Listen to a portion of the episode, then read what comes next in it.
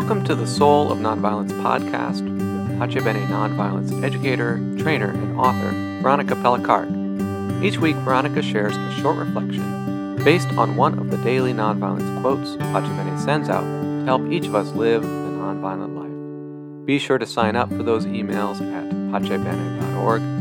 Thanks for listening. Now here's Veronica. Hello, friends. So here we meet again to spend a few minutes together reflecting on nonviolence, its strategies, and its principles. So before I read the quote for today, uh, let's start with a little centering moment and take a take a breath in and as you breathe out drop your head into your heart like a stone falling through the water and landing on the sands at the bottom.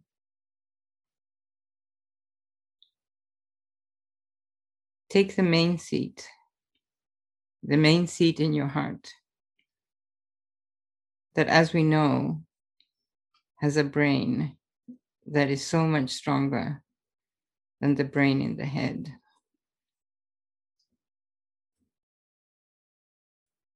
So, this is a quote from Chief Seattle. Most of us know Chief Seattle from that famous poem of his that we inherit the earth, we are not the owners of it. This one I have called Inner Fire. When you know who you are, when your mission is clear, and you burn with the inner fire of unbreakable will. No cold can touch your heart. No deluge can dampen your purpose. You know that you are alive. This is fairly straightforward quote.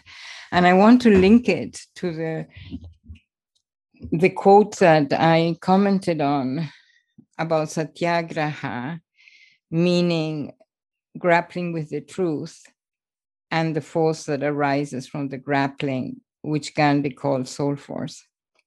And this is the same thing. It comes, this is actually the expression of that soul force.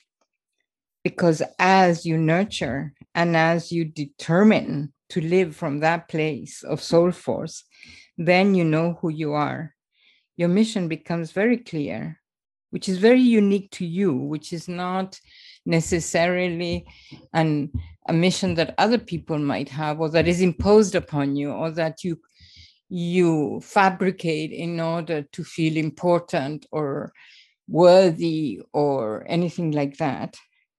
The mission becomes clear because it is an understanding of what you were born to express and he says, and you burn with the inner fire of unbreakable will.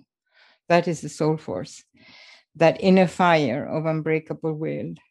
And no cold can touch your heart. And the cold means that constriction. When our hearts are cold, they become very small, they become constricted, they can't. It's as if our being can't breathe.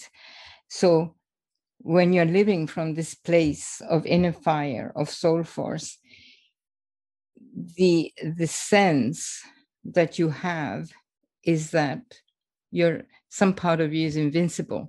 No matter what happens you are invincible. And then he says no deluge can dampen your purpose. And deluge obviously in this particular quote is all the obstacles, all the bad news, all the the miseries of our life on earth. And the deluge cannot dampen our purpose in the sense of we always go back to knowing who we are and what our mission is.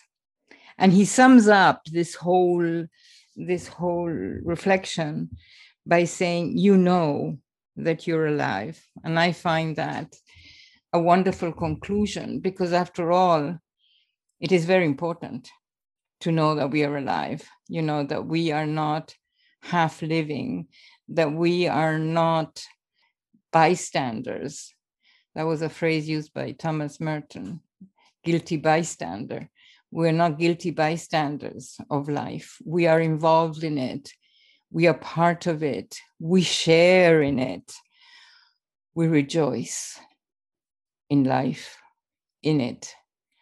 And so, what I love about this description of inner fire, other than that, it is very much aligned with Gandhi's vision of soul force, is that on first reading it, it seems like, you know, very obvious. But as you look deeper into it, you understand what inner fire builds in you an unbreakable will, a capacity to stand in the face of any obstacles, and also that it nourishes the field of aliveness. So, thank you so much for listening today. I hope that this was useful. It definitely was useful to me to reflect on it. And so, as you go through this week, just be conscious of those moments when you're truly alive. Be conscious of the sensations that run through your body as you realize that you're truly alive. Reflect on what happens to your heart when you're truly alive. Reflect what happens to the mind. Can it rest because it is alive? Has it stopped struggling to decipher? Can it rest? And can we live from that place of wholeness and integrity? Thank you for listening. Thanks for listening. Be sure to check out pacebene.org for more resources on nonviolence and join one of our many online nonviolence courses. Peace and all good to you this day.